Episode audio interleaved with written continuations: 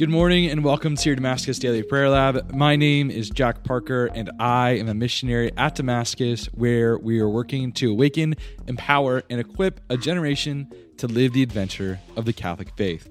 Today we're going to be reflecting on our reading from Isaiah. In the name of the Father, and of the Son, and of the Holy Spirit. Amen.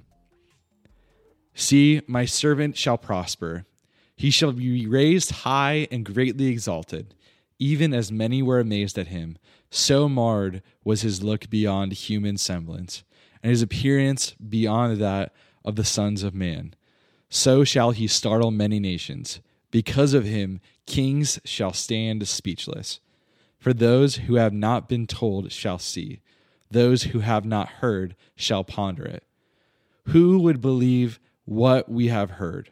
To whom has the arm of the Lord been revealed? He grew up like a sapling before him, like a shoot from the parched earth. There was in him no stately bearing to make us look at him, nor appearance that would attract us to him. He was spurned and avoided by people, a man of suffering, accustomed to infirmity, one of those from whom people hide their faces, spurned, and we held him in no esteem.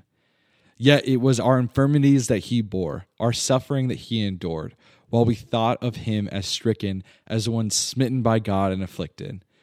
But he was pierced for our offenses, crushed for our sins. Upon him was the chastisement that makes us whole. By his stripes we were healed. We had all gone astray like sheep, each following his own way.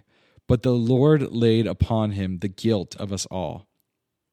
Though we ha- though he has harshly treated, he submitted and opened not his mouth. Like a lamb led to the slaughter, or a sheep before the shearers, he was silent and opened not his mouth. Oppressed and condemned, he was taken away. And who would have thought any more of his destiny? When he was cut off from the land of the living and smitten for the sins of his people, a grave was assigned him among the wicked, and a burial place with evildoers though he had done no wrong, nor spoken any falsehood, but the Lord was pleased to crush him in infirmity. If he gives his life as an offering for sin, he shall see his descendants in a long life, and with the will of the Lord shall be accomplished through him. Because of his afflictions, he shall see the light and fullness of days. Through his sufferings, my servant shall justify many, and their guilt he shall bear. Therefore, I will give him his portion among the great, and he shall divide the spoils uh, with the mighty, because he suffered himself to death, and was counted among the wicked. And he shall take away the sins of many, and win pardon for their offenses. It is in this reading that we see why today is so important. Why Good Friday is like different from being like a Holy Friday, why it's actually a Good Friday. That it's through Jesus that we are saved.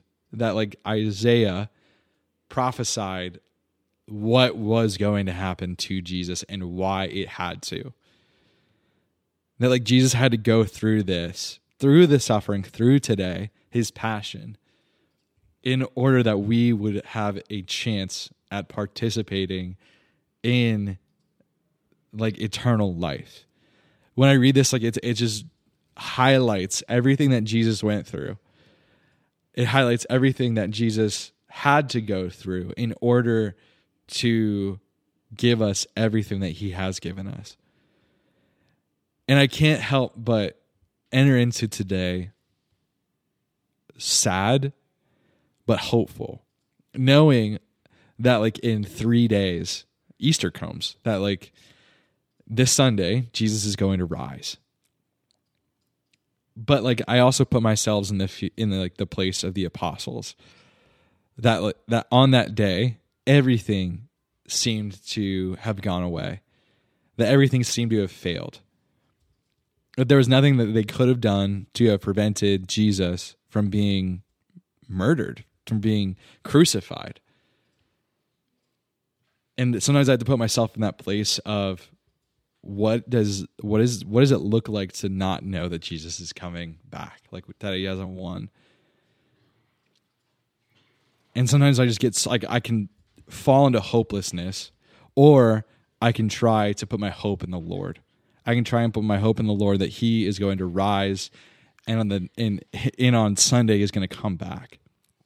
So as we step into Good Friday, I pray that we are able to see this reading from Isaiah. Jesus, I pray that as we reflect on this reading from Isaiah, we are able to see that it is through your sacrifice, Jesus. It is through the sacrifice of the cross that we are able to rise with you on Easter. Jesus, it's in your most holy name we pray. Amen. This has been a scripture reflection on Isaiah. Again, my name is Jack Parker. To learn more about Damascus and the programs and events offered here, please visit us at damascus.net. Have a holy Good Friday.